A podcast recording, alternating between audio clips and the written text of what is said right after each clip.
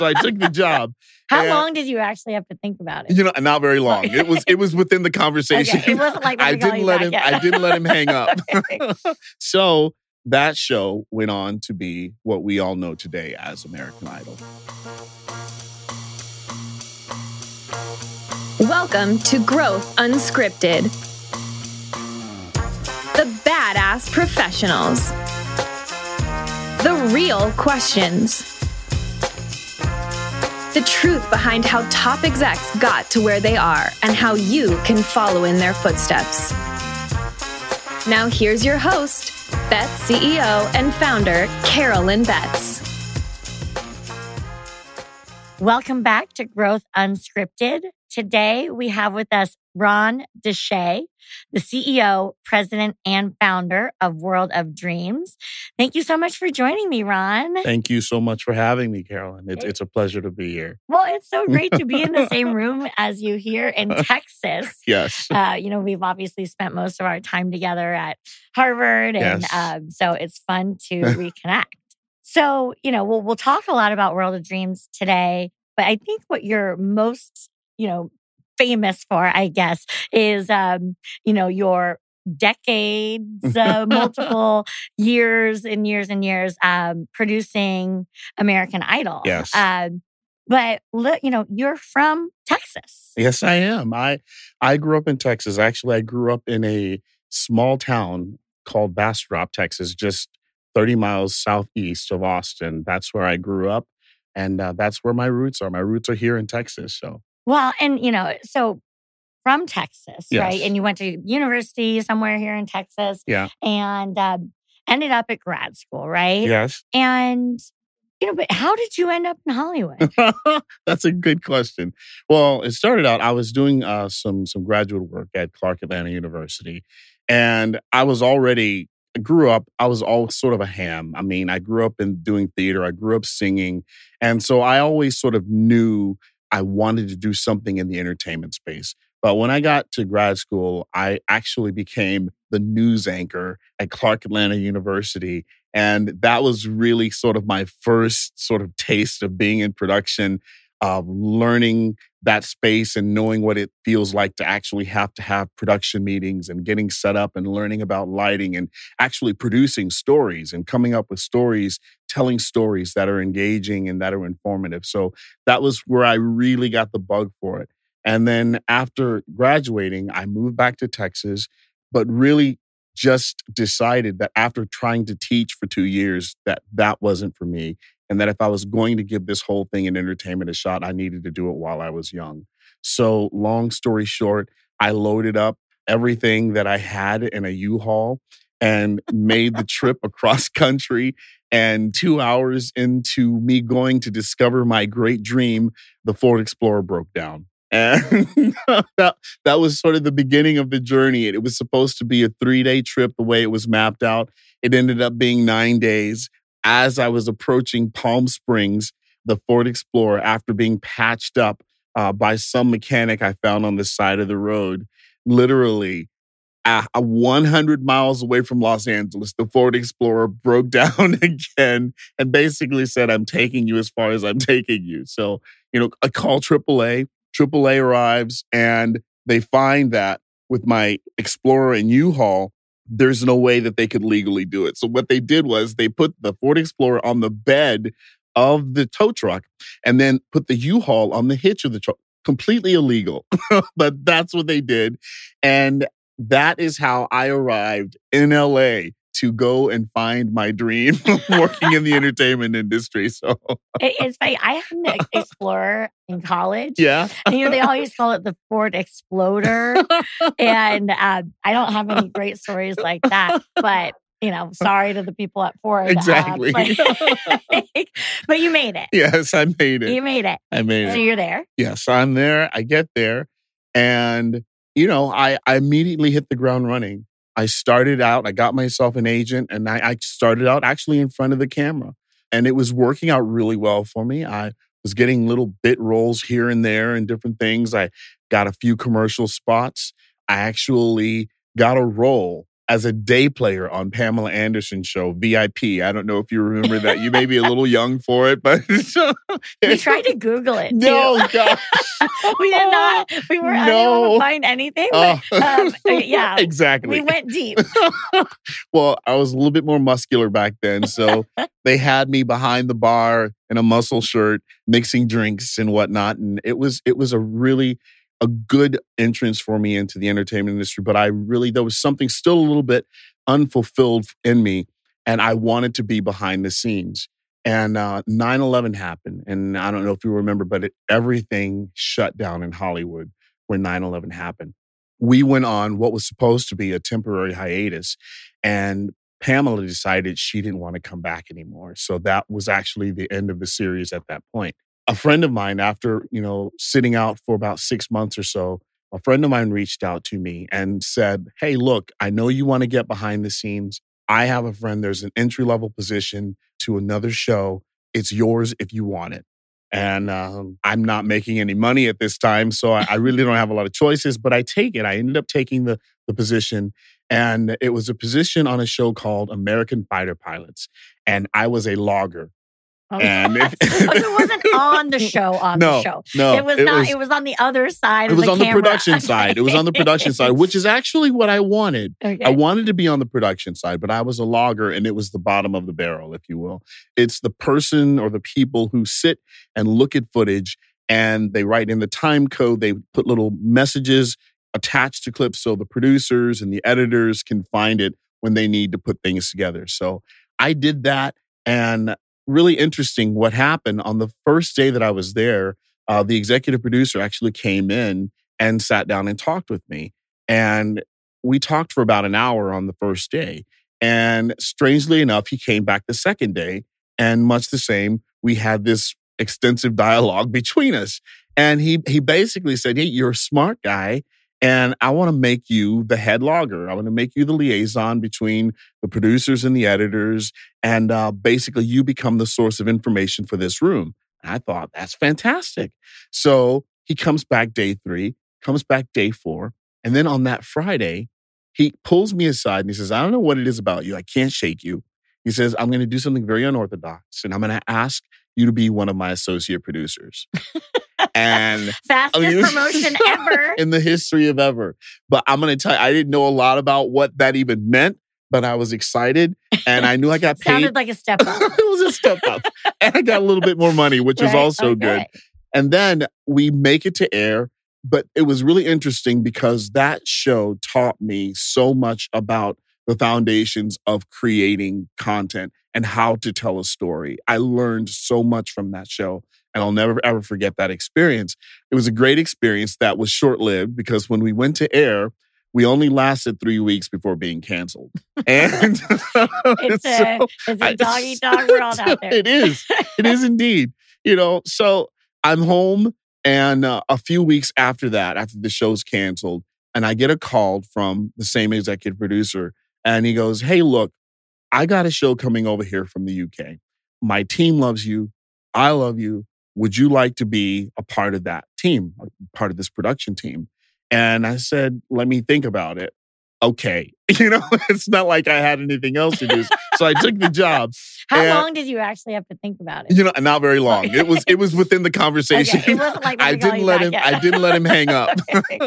So that show went on to be what we all know today as American Idol. So yeah, that's how that happened. That's great. And, you know, so American Idol, it, it was uh, a hit in the UK, from my understanding. yes, exactly. However, you know, it was, uh, you know, like anything that you try and translate cultures and uh, bring something to another country, there's differences. Yeah. And so, you know, you're all of a sudden like on the set, right? And, you know, your role was the associate producer again. In the beginning, that's how it started out. Yeah. So fill me in. Well, like, it- it's really interesting because there's this whole pre-production phase that goes into making a project, and that there's so much involved in that whole process. It's about finding the talent that will be a part of it. The the only thing that was set in stone with American Idol was that the executive producers from the UK came with the show and Simon Cowell came with the show, but everyone else had to be filled in on the American side. So I find myself doing interviews and, and auditions for the likes of Ryan Seacrest. And for those who are familiar in the early days. Wait, was Nigel there too? well, not during that portion Oh, of it. no, he was no he had not made it over Okay. yet. He hadn't made it over yet. So he was just looking at tape at that point. But Brian Dunkleman, remember it was two in the beginning. It wasn't just Seacrest. It was Ryan Seacrest and Brian Dunkleman. And so I remember the, the the cast of people that we saw, and at that time, I think probably the biggest thing that Ryan had done was uh, some version like of American Gladiators or something like that, and we were watching tape of him on that, and the radio thing. He was already doing that. Um, had the, the the pleasure of of meeting people like Paula Abdul and and Randy Jackson, and it's really really it was such a cool thing. I mean, but at that time, you know, we had no idea I mean, we thought that the show was going to be somewhat successful, but I mean, we actually had people turning us down.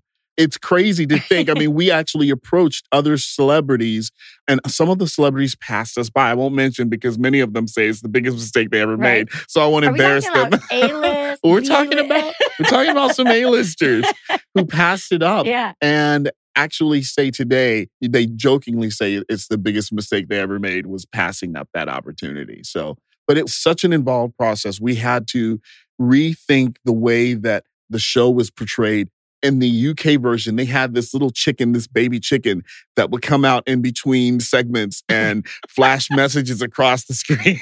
and, and we would look at things like that and we were like, that's never going to work here, Not you know? gonna Not going to fly. Not going to fly. So we had to make those sort of adjustments to make it fit sort of American sensibilities. But for me, it was just a really, again, another great opportunity of growth for me. But I learned how to produce literally from A to Z from doing American Idol. So Yeah, no, that's really cool. And you know, you, you've told me this story before, and you know, it's interesting, right? Because I, I come from recruitment, technology, sales, go to market, yeah, and the behind the scenes for the entertainment world is never really anything that you know you kind of turn on the TV or movie and you go and it, you know it's in whatever you go to Universal Studios, Yeah. but it's not the same. yeah, So there's the the process involved and you know i think that in sales and everything that you know that we do there's very much a process and it was fascinating to me when you told me about the editing Yeah. process Yeah. and you know Ah. how that I know where you're going. Yes. Well, it was really interesting because as you know, as I was talking about the different sensibilities from the UK to the US, basically it was it was those in those early days, it was a melding of two worlds because you had the executive producers coming over from the UK, you had your American executive producers, you had your American team of producers, and you're trying to sort of meld meld these two worlds together. And it was not an easy task. And I'll tell you, it was something very strange happened during that first season. My senior producer, who was over me, ended up leaving the show. So during the time we had already gone out on the road, we'd already done those first rounds of auditions. And when you come back, you have to sit down. Producers have to sit down, decide which cities they're going to take, which stories they're going to develop, all these different things. And I ended up having to take my senior producer's responsibility because he was no longer there. Yeah. So if you can imagine this new team of producers trying to produce this new concept with these already established UK executives coming in, you know, thinking, you know, the show is going to be what they want it to be. So I'm new. This is literally my first time actually not sitting in an edit, but being responsible for what comes out of an edit. And it was really interesting because I remember the panic that was going on when the when when Nigel Lythgoe and Ken Warwick when they made it over from the UK to the US and we're all in our edit base producers and editors trying to get our stories together trying to get our shows lined up and after you go through that process then there's a screening process with the executives and um and usually screening days you know they're pretty exciting most people are happy to show off what they've done and on our first screening i'll never forget this day and they started out with our senior producers, our lead producers, because of course they're the most senior in the business and they have the best sensibilities towards telling stories and things of that nature. And I'll never forget, I won't say any names. I won't do that, but I'll never forget. I remember the Nigel Ken, the UK execs going in with the American execs to screen the first producer's shows. And I heard yelling. and I'm like five edit bays down. I'm like the last edit bay. And I'm I hear yelling coming out of the room. And I'm like, oh my gosh, like what is going on? And I'm like this new kid, this young kid who never screened a thing in his life. Then they go to the next one, and you could tell there's some disagreements about you know the style and different things that were done and they continue this process. And while they're in like i think it was the third edit uh, my supervising producer runs in my edit with my with my editor and I and asks, "Hey, how do you guys think your stuff is?" and I I'm like, "Well, we think it's good, you know." And, you don't seem to like anything yeah, here, exactly. So. Like we think it's good, and and he asks, "So, well, are you guys ready to show today?" And I was like, "We think we are." It's kind of like one of those situations. He goes, "Well, we're gonna bring them in." Um, after this next room, so just you know, tee up whatever you know your best city is, and and we'll go from there. And I'll never forget this day, um, this moment. Nigel and Ken walk in along with the American execs and they start watching and they laugh when they're supposed to laugh. And they're looking and there's a pleasant sort of feel in the room, but not really giving you really indi- any indication as to what, you know, what they're really thinking or feeling. No yelling. And at the, no, no yelling, but there was no yelling. And at the end of the screening, they look at the American execs and say, this is what we want. And they walk out of the room, and my supervising producer turns around as they're leaving. He goes, now, was that in your mind Thank you. back? Yeah. Like, was that your like? I don't know at the time if you're Yeah. like, I just made it, yeah. or if Yeah. like in hindsight that was Yeah. like the moment where it went. I, you know, was It was. It was a defining moment for me. yeah, Um, it was a defining moment for me because that was literally my first time putting together content that was going to be viewed by people. And for whatever reason, it just came natural to me. Like I didn't have to think really hard. I went with what felt right. And it's so funny. I look at that. I look at how I've become a producer over all these years. There's always been something in me that knows if something is going to appeal to the audience or and I don't stop or I'm not comfortable until I get that feeling. And I use that sort of as my measuring stick today, but that was a defining moment for me. It definitely was. Yeah. Well, you know, it's you, you mentioned um, that you knew in your gut, Yeah. if something was appealing, Yeah. right? Yeah. And which is interesting because you know I think about it and what you like, I might not like, Yeah. and you know there's you know whatever lots of people out there, Yeah. and, and people have different preferences and, Yeah. and everything, and so. But you knew, I mean, the, the American Idol is very much a mainstream Yeah. show, right? It really was something multi generational that, you know, my grandma could watch and my, you know, five year old cousin could watch at the same time. And everybody really, you know, liked it. And even if you didn't like it, you could still appreciate Yeah. it for the value that it, it that it brought and, and the joy and and just you know, I think the stories of watching these people, you know, from audition to, you know, now tons of them are, are I mean not tons, but a lot of people that we all know today as like Yeah. household names Yes. started at American Idol. So, you know, what I thought was really interesting about this was your confidence in knowing that you were producing something that people would like. And you did something that nobody had ever done before. And, um, you know, I find it fascinating. Yeah. Well, you know, it's funny the idea of telling stories. You know, when you're telling stories, you know, it's funny as a producer, you sort of have to remove yourself as being the lone audience member of what you're doing. And there's a realization that comes the more you do it that you're doing this and you're creating this for sort of the masses, if you will. But I think what made American Idol so successful and what was so beautiful about the storytelling that we did on that show is that you had a little bit of everything. And it, it's really about the journey and where you create uh, moments of sheer happiness and people can relate to that. And you create these moments of reality where these where the audience can relate to the people that they're sitting there and they're watching. And it's it's about choosing sort of the variety of people that represent the masses that are out there. And if you're able to hone in on those points of identification of where, oh my gosh, I can totally relate to that. And then another person can see someone completely different and they're like, oh my gosh, I completely get that. You start building sort of these points of connection just through their stories. And that's the secret of American Idol. And I don't think people even realize it because of the whole picture of what you got, but really it was the stories that pulled people in. And then once you were pulled in by their stories, then you become their fans. Then you want to vote for them. Then you want to root for them. Then you want them to win. And that was sort of the thing. And then you get a little bit of everything because they're the moments where you don't expect it, where the people would come in and you would think, oh my gosh, they're going to be fantastic. And they were completely horrible.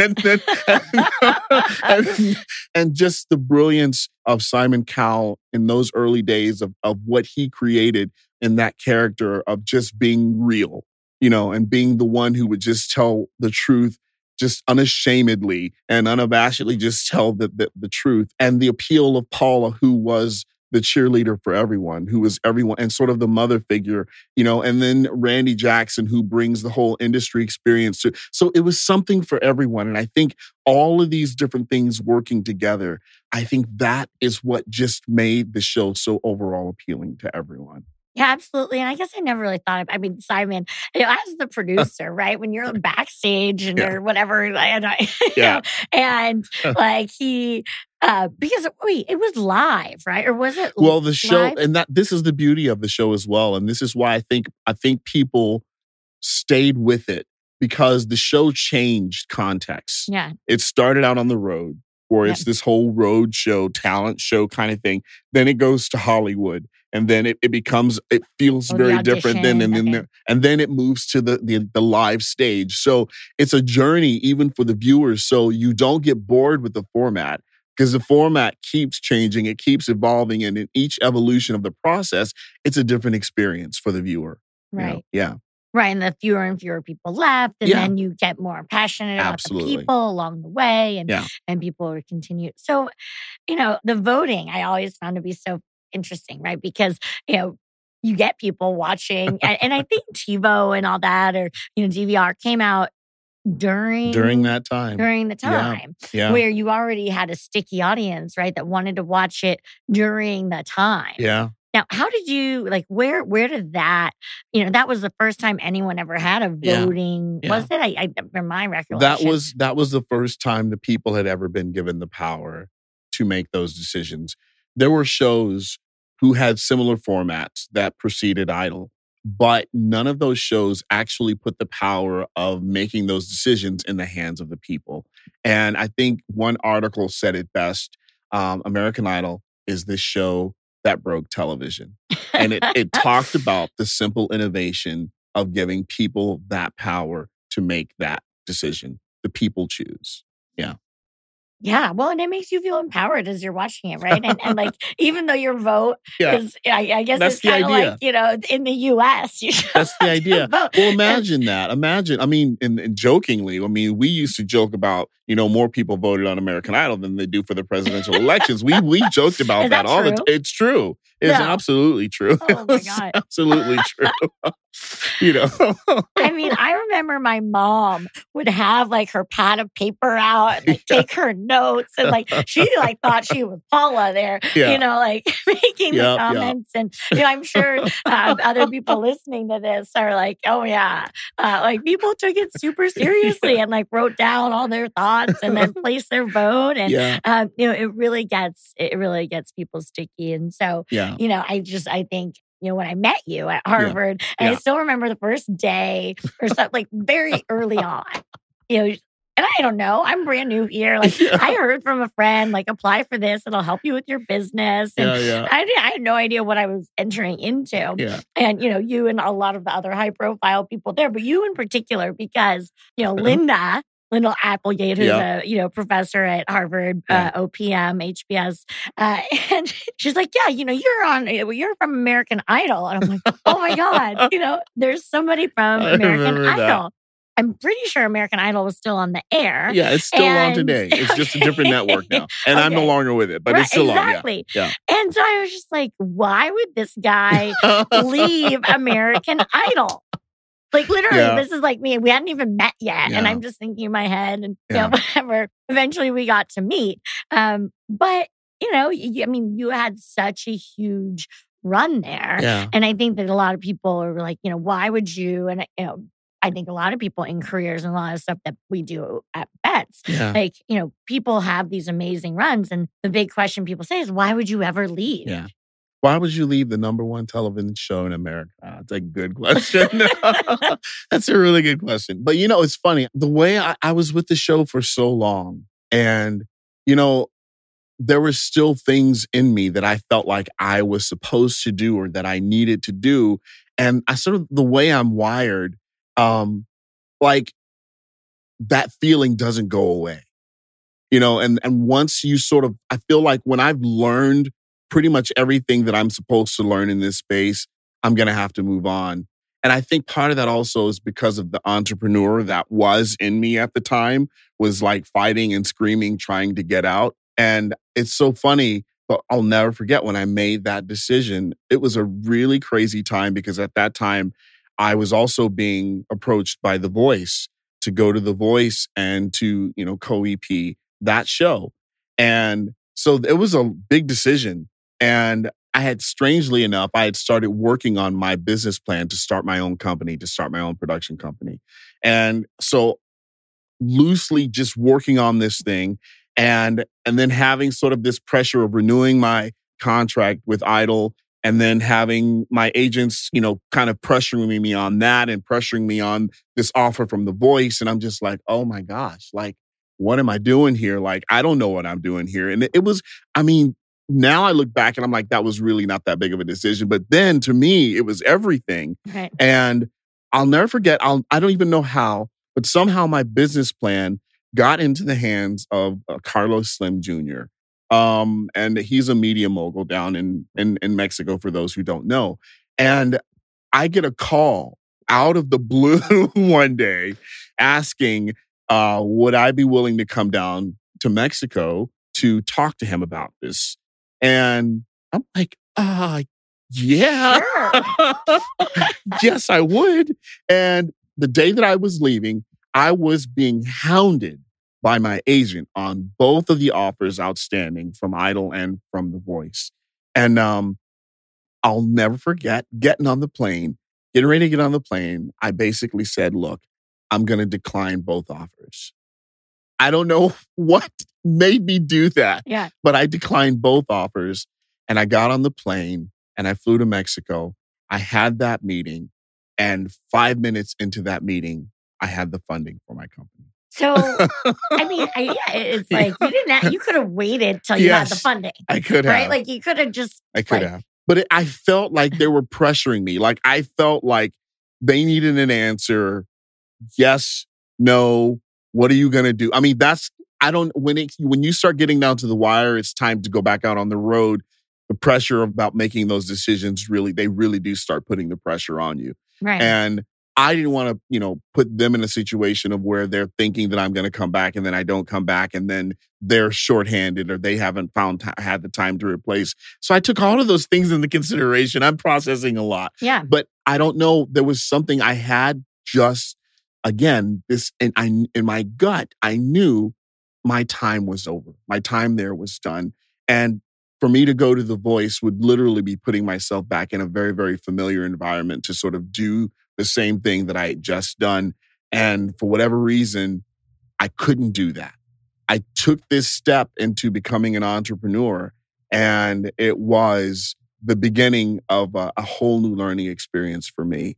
And I don't regret it, but it was a whole new way of, of being, living, and learning because man, we talked about this before. I made some huge mistakes, you know, in those early days of trying to figure out how to run my own business. But I think if I if I would say to anyone who was sort of thinking about, you know, what it's like to sort of start your own business, you know, I would say don't be afraid to do it, but be present in everything that you do so that you're learning from it.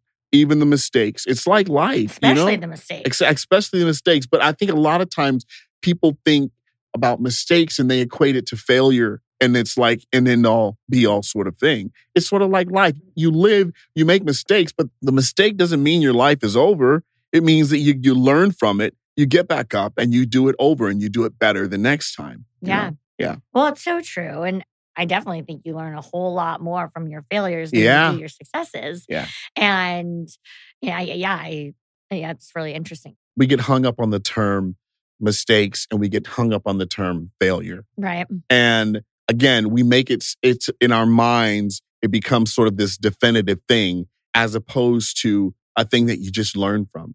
And I think you hear me talk about perspective all the time. Like, Oh, that's my big thing. Right. Perspective is everything, you know. And if you go back to Idol, some of my think one of the biggest lessons I learned on Idol is perspectives because I would always be given the shows that no one else wanted to do. like you go you go to these incredible auditions and you go to these great cities and I mean some cities would just be incredible and you'd have great auditions and you'd have, you know, great energy from the judges and you have incredible things sights to see and and the people are just lively and they're fun.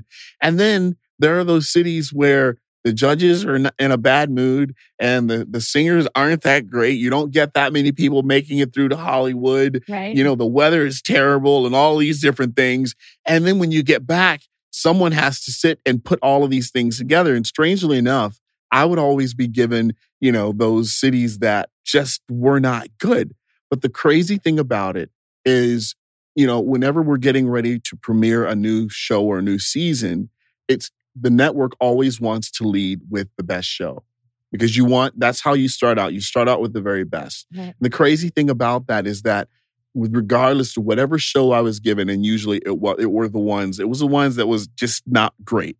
It would always be rivaling to be aired first.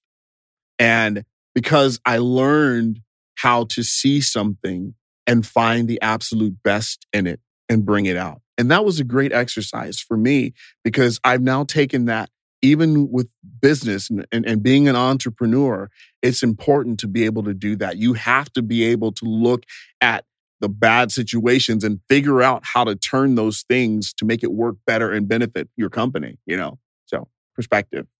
You know, it's really interesting. And I've been uh, known to say uh, you never want to be good at a bad job. Um, yeah. but you know the the funny thing is if you are good at a bad job it opens doors right because if you can turn something amazing from something that just uh, you know and, and i think about you know talent out there on the market and you and i have spent a lot of time talking about you know diversity Yeah. and privilege and what that looks like and the Yeah. level of opportunities and so i think that you know people out there that can see an opportunity where other people might not or Yeah. see something special in something you know, it's a lot easier than like, okay, yeah, obviously this person's a phenomenal singer. You know, it's obvious, right? And I, I, I don't know. I didn't see the raw footage from any of this stuff, but I imagine that was what it was. Was you saw something that other people didn't see because you looked for it, Yeah. and um, you know, so I think that's a that's an interesting perspective. So That's the story of my life, I think. I think it is. I think it's the story of my life. And, you know, I can talk a little about even even with what happened this whole year with this the pandemic that we're now in right now. I mean, it has been, you know, overwhelmingly uh, a shift in every sense of the word. And for businesses, you know, figuring out how to navigate the instability that we were all sort of forced into was, I mean, it was crazy.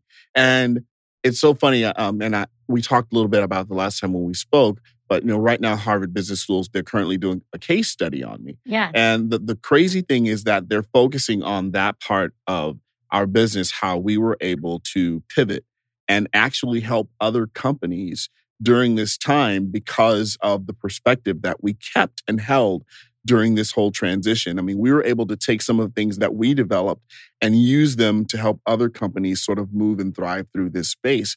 And if we had not sort of kept a good perspective about it, we could have easily been uh, a company that didn't survive, you know, this situation. But I think perspective is everything. When you look and you see the disruption that comes to your business, I it's so funny. I don't know what it is about the term disruption, or I sort of thrive in those situations. Yep. And it's like, I find ways to connect those gaps. And usually that's what a disruption is. The disruption is this chasm that has been created by something that has happened. And I literally simplify it to the point that if I can find a way to connect these two things, then that becomes a bridge that brings people to a connecting point. And we we like to talk about, we like to use the term innovation. Innovation does not have to be this juggernaut of an idea. Sometimes the simplicity of just figuring out of how to connect one dot to the next could be the simple innovation that's needed to move a business out of the place of being disrupted to being in a place of being innovative and and and moving forward in innovation. So Right. And be, you know, from disrupted to disruptive. absolutely, absolutely, And uh, absolutely. so, World of Dreams, Yes, right? my baby. Right. I mean, it, well, and it's funny because you said, "Oh, you could have gone out of business." I'm like, "You've raised so much money for that. You're not going anywhere." And I, you know, I actually think the timing worked out well, right? And Yeah. you know, it's interesting, right? Because this idea, I believe that you had it before Harvard, or was it developed at Harvard? Like, when exactly did you come up with the idea? Yeah. And then, you know, we can also talk about this was the big year. Yeah. That's a that's a really that's Yeah. a great question for me.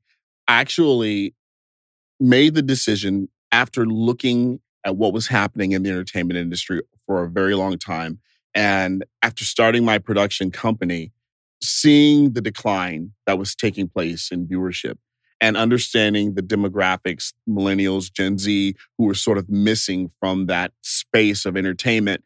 And everyone was sort of trying to figure out why are we still having this slow decline? Why is this happening year after year? The decline gets larger and larger because the normal trend is as older gener- generations die off the younger generations come in to fill those viewer demographics and that just wasn't happening. But the more and more i studied it the more and more i looked at it the more and more i saw our industry wasn't doing anything about it you had your Netflix coming onto the scene, you had your Amazons coming onto the scene, and it's like television's just sitting back going, oh, well, oh, oh, well. Oh, and I'm like, are you kidding me? Like these guys are kicking your butts and Right. you're not doing anything. And, you know, it's so funny that at the time that I was accepted into the program at Harvard, I was just making the decision to transition my company from a production company to a platform, to an SVOD or an OTT platform and a television network. We were making that decision. And so I think being accepted into that program, uh, OPM, was, I don't know how do you want it, whether it was fate, whether it was the best thing that could have ever happened to me. Because right at the time when I needed to know how to make that transition and then the tools that were needed to make that transition, they were all given to me in that program. And you guys joking, you joke with me all the time and you call me the poster child for this, for, for OPM. I mean, But- look at your outfit right now. But you know what's funny?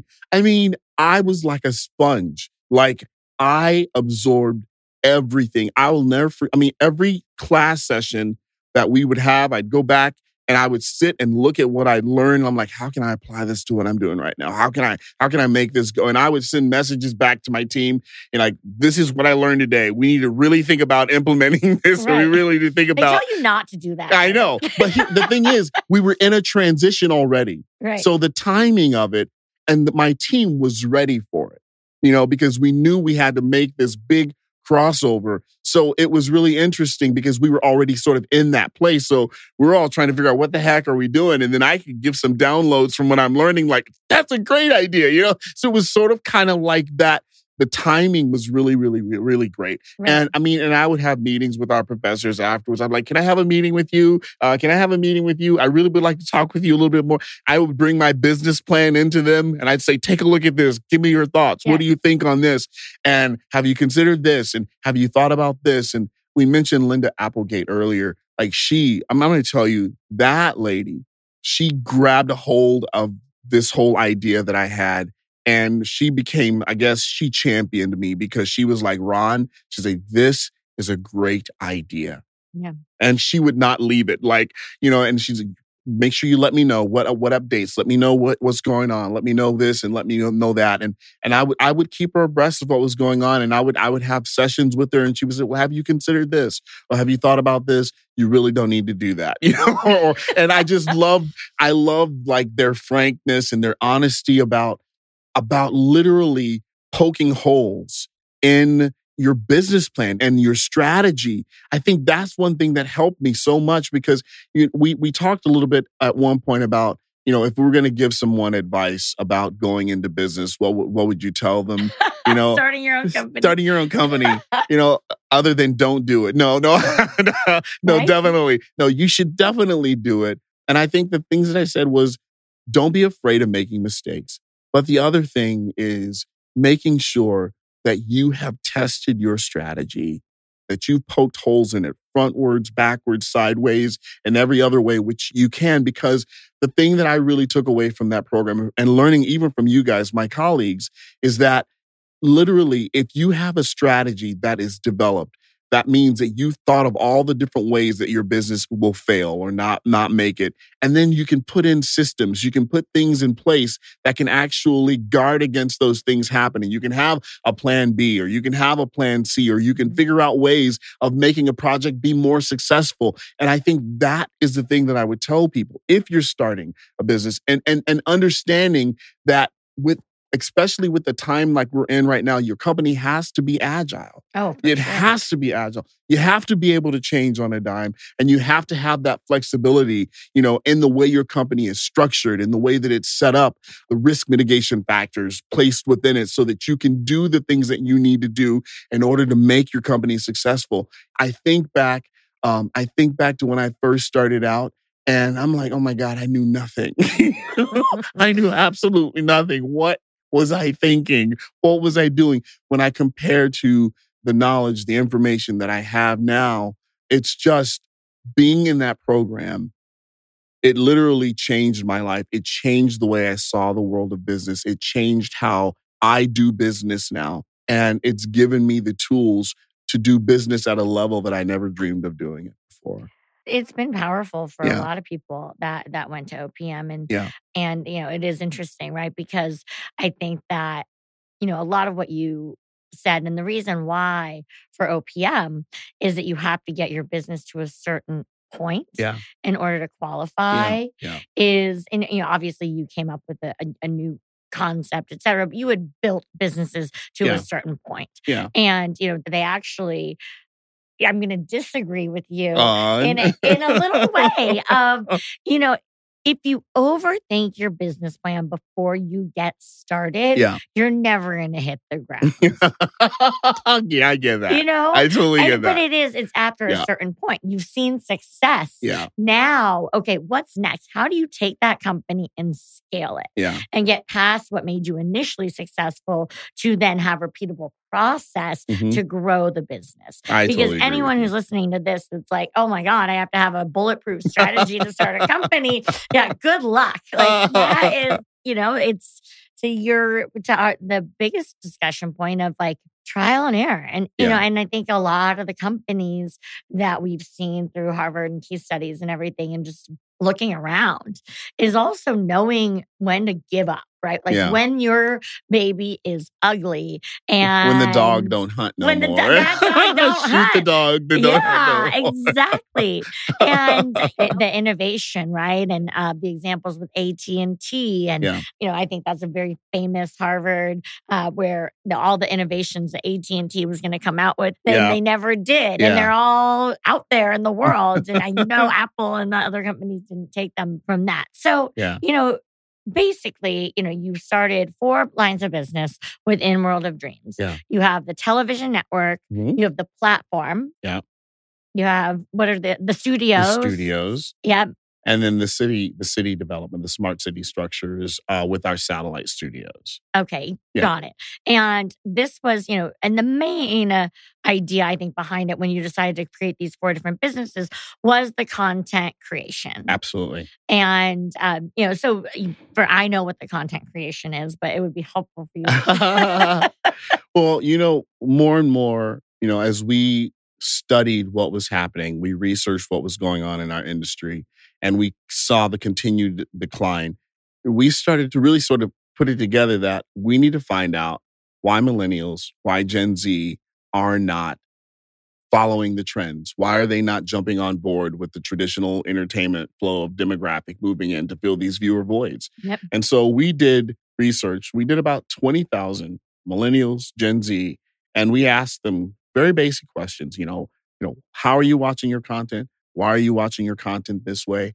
And, you know, on and on and on. And it was so incredible what we learned from those forums, from that research, from that dialogue. And you know, I came back to my team and I said, basically, look, I have learned more from talking to these people than I have at any other point in my career in this industry about what's going on with people, what's going on with how they're watching, why they're watching, and all these different things. And I then said, what if that becomes the premise for how we create our content?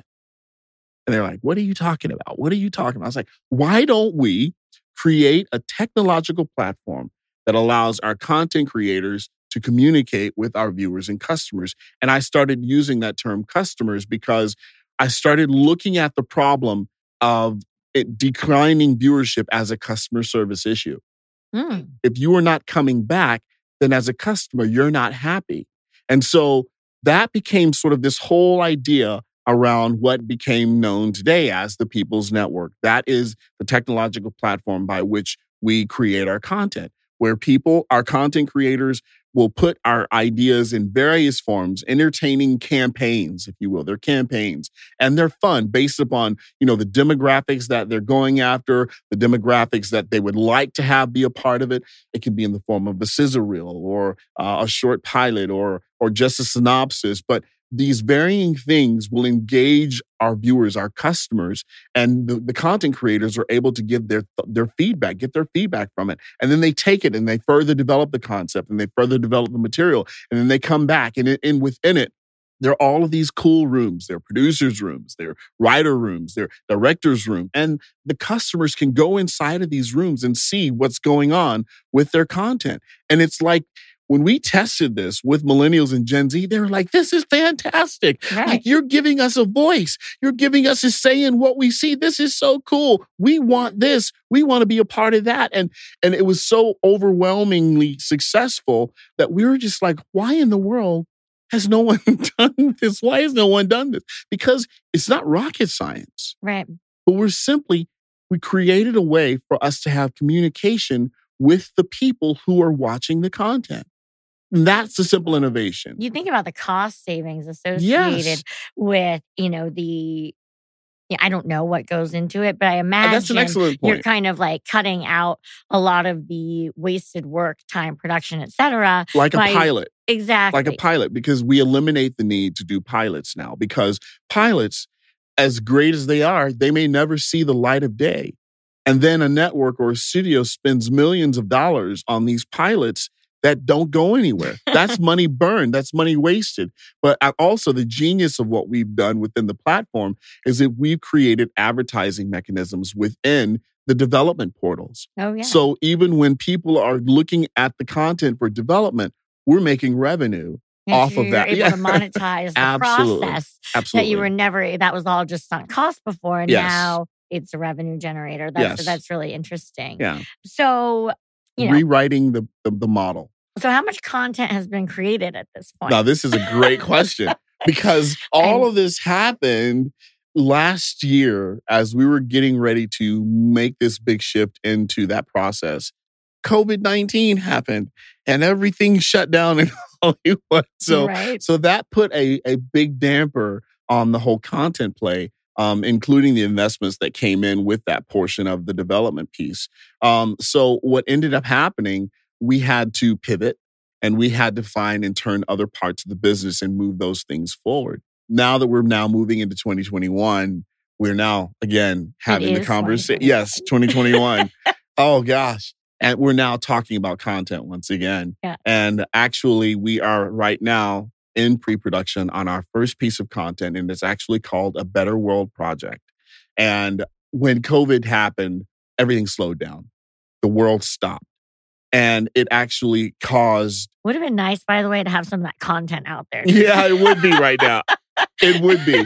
But you know what? I'm going to tell you, I'm I'm actually glad we didn't because it gave us time to learn some more things about the market, some more things about our customers and our viewers, their habits, and sort of how they're seeing the world right now. And because there's a big change that just took place, and you have to be aware of those things, especially if you're in the space of content creation, because there were some platforms that launched during this time and they're already gone. They didn't make it. What happened? I don't want to say names. I No, no, feel no, no, no. bad. No, but like Well, you know, well, and well- without naming names, like well, in your opinion, what Yeah. happened to those companies that launched during You know, I feel like they missed. I feel like that uh, literally a transition happened during this space and time. And with them trying to launch in the middle of a transition and having sort of their model already set in stone, that in order to capture the transition, I think they didn't have an audience going into it. And so it mm-hmm. made it more difficult for them to build an audience in an already very swiftly changing climate. ecosystem. Yeah, yeah. So I think that's what happened. And so now, you know, you guys are moving forward with yeah, the Better, Better World, World Project, the Project. Better World. Project, and it's actually uh, when I talked about how the world stopped, and and you're familiar with the different stories, the different things that happened with Ahmaud Arbery, with George Floyd, with Breonna Taylor, and there's so many others, and we're getting daily. We get um, we get updates on the different things that are still taking place um, in the world, and what happened. People actually, I think, the conversations that we've been having in Black communities for a long time. I think the rest of the world stopped and was able to see, oh my gosh, there is something wrong. There is something not quite right. And I think it was sort of an awakening that sort of hit the country and that hit the rest of the world. And with that, a lot of turmoil, a lot of uprising, a lot of upheaval, a lot of discord, a lot of racial divide, and within our country, even.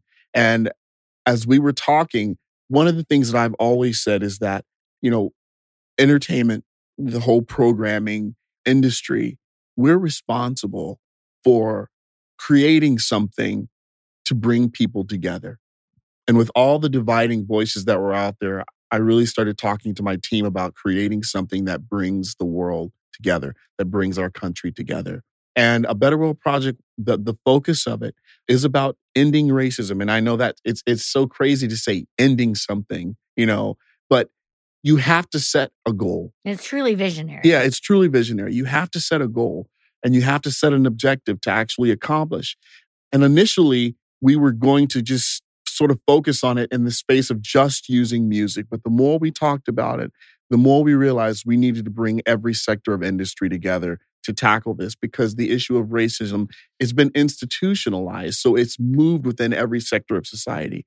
I had the pleasure of being a part of uh, Harvard Business School alumni uh, race relations committee. And we had a Zoom session several months back, and there were 2,500 CEOs from around the country who had all graduated from HBS. And on that call uh, was the Harvard Business School administration, some of the key figures within the administration and the faculty, and Black students at Harvard and Harvard Business School. And they let us talk, and they didn't say anything. No one said, oh, no, no, you can't feel that way. Or no, no, no, that can't happen. Or that's not true. And it was the first time I, li- I got, I mean, I think a lot of us, we got emotional. We like, we were crying on this Zoom session because there was no one back saying to us, no, you can't feel that way. That can't be your experience. And I'll remember Dean Nitin, he got on after all of that, everything that transpired, and he said, there's some responsibility that we, Harvard Business School, has to take place in this. He said, out of the 2,500 CEOs that are on this call, we could not find five Black people represented in a Fortune 500 or a Fortune 100 company.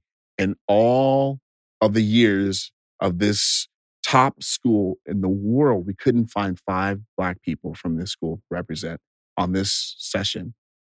And at the end of that session, all 2,500 of those CEOs agreed to sign a petition to begin to implement policies to eradicate the inequality that takes place in these corporate settings.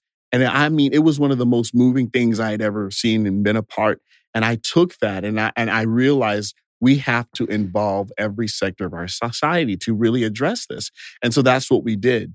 And right now, we partnered with um, the National Association of Student Councils. And now that's a student, high school, middle school student organization, actually, of which I was a part of uh, when I when I was in high school. I was as well.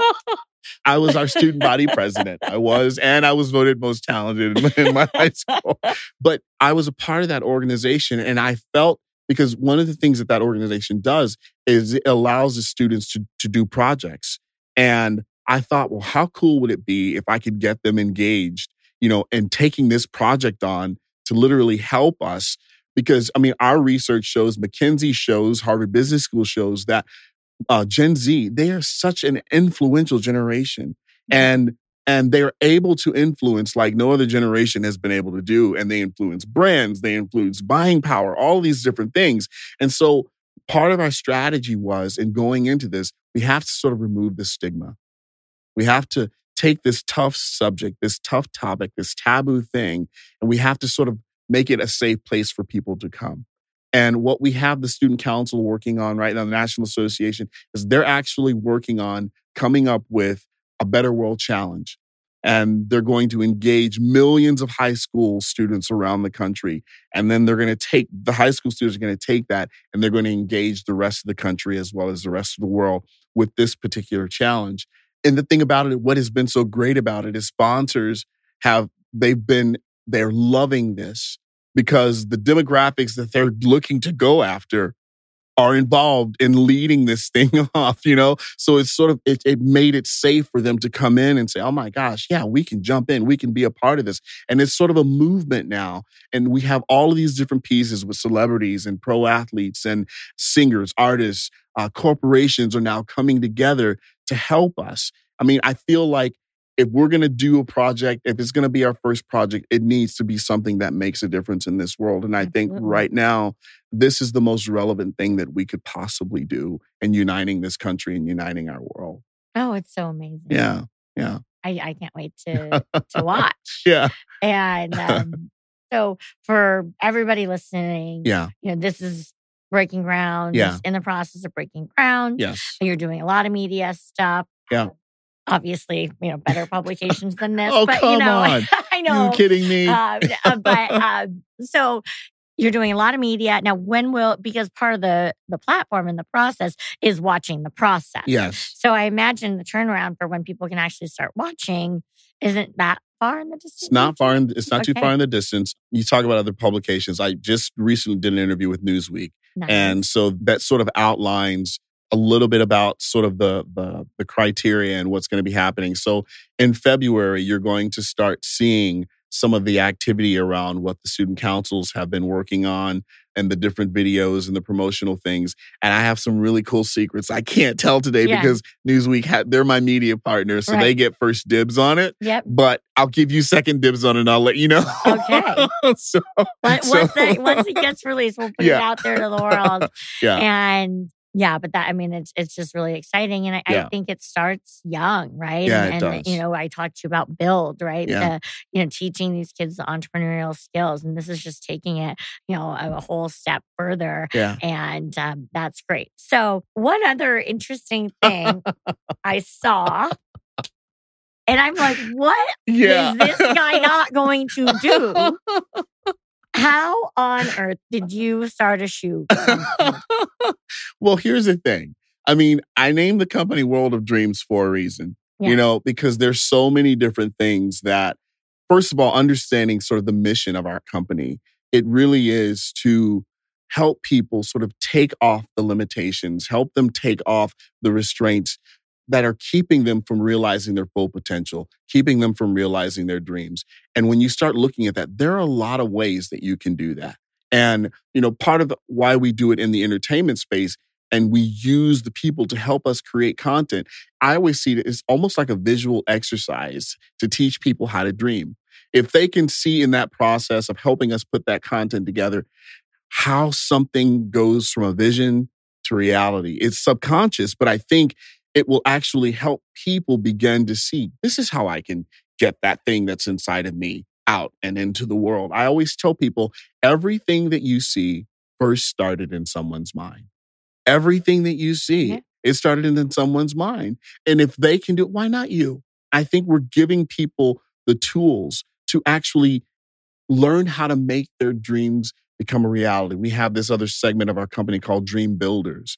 You know, it's easy to dream. It's another thing to build it.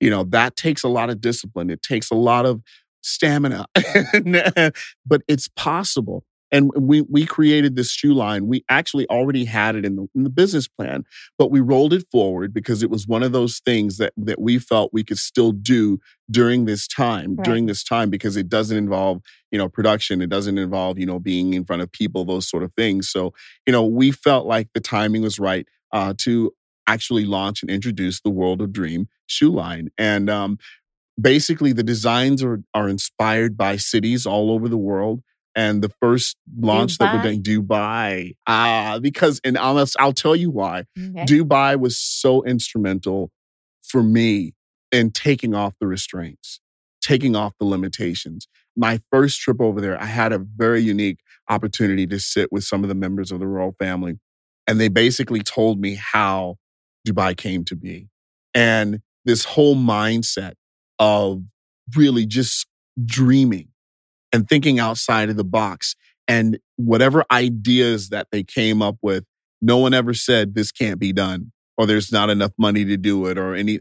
The question on the table was, how do we make this happen? And I thought, oh my gosh, like if I could uh, take this this mindset back to my team, like I mean, our Western culture is so different. Yes, you know, yeah, these are yes people. I know, I know. It's like, like you know, you yes. think about it. I mean, you think about our Western culture, and the first thing, whenever you present an idea, that the first thing that comes to money, the holds, and we don't. Money is always the first one. Yeah. There's not. There's not enough money. We we don't have enough money to do this. Where are we going to get the money to do this? And that was never ever.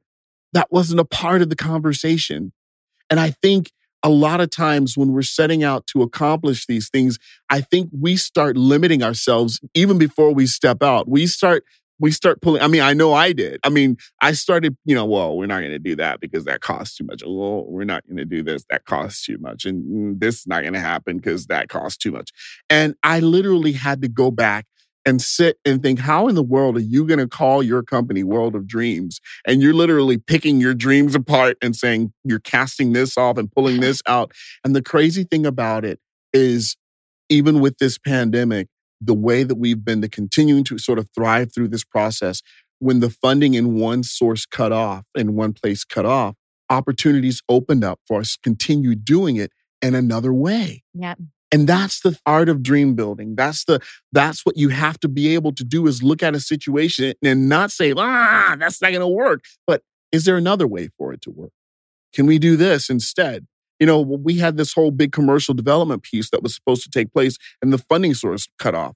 Well, one of my board members said, Hey, look, there's an opportunity for World of Dreams here to do this uh, in this commercial development piece. Maybe you can build one of your satellite studios there. They love the idea we ended up getting that deal. And then yeah. the head guy goes, Hey, I like World of Dreams. I have another development here. You guys want to build one over here? I'm like, Yeah. Sure. And he goes, Hey, why don't you become a partner in this firm? yeah. What? Oh, what? Okay. okay. So we were able to take all of those commercial development pieces that were no longer going to get that funding source because of the pandemic, yeah. we were able to roll those projects over into that other company so that the process continues on. Yep. So there's always a way. It's the willingness to get out there and see what the where the opportunities are. And you have to have this tenacity and this willingness just to push past yep. and to keep pushing past. And if you do that, nothing can stop you. You know? So there you go. I don't know. oh a great way to end the conversation. It's so true. And so great to see you. It's great to see and you, Carolyn. Thank you so really much for is. joining me today. It's been my pleasure. Thank you for having me.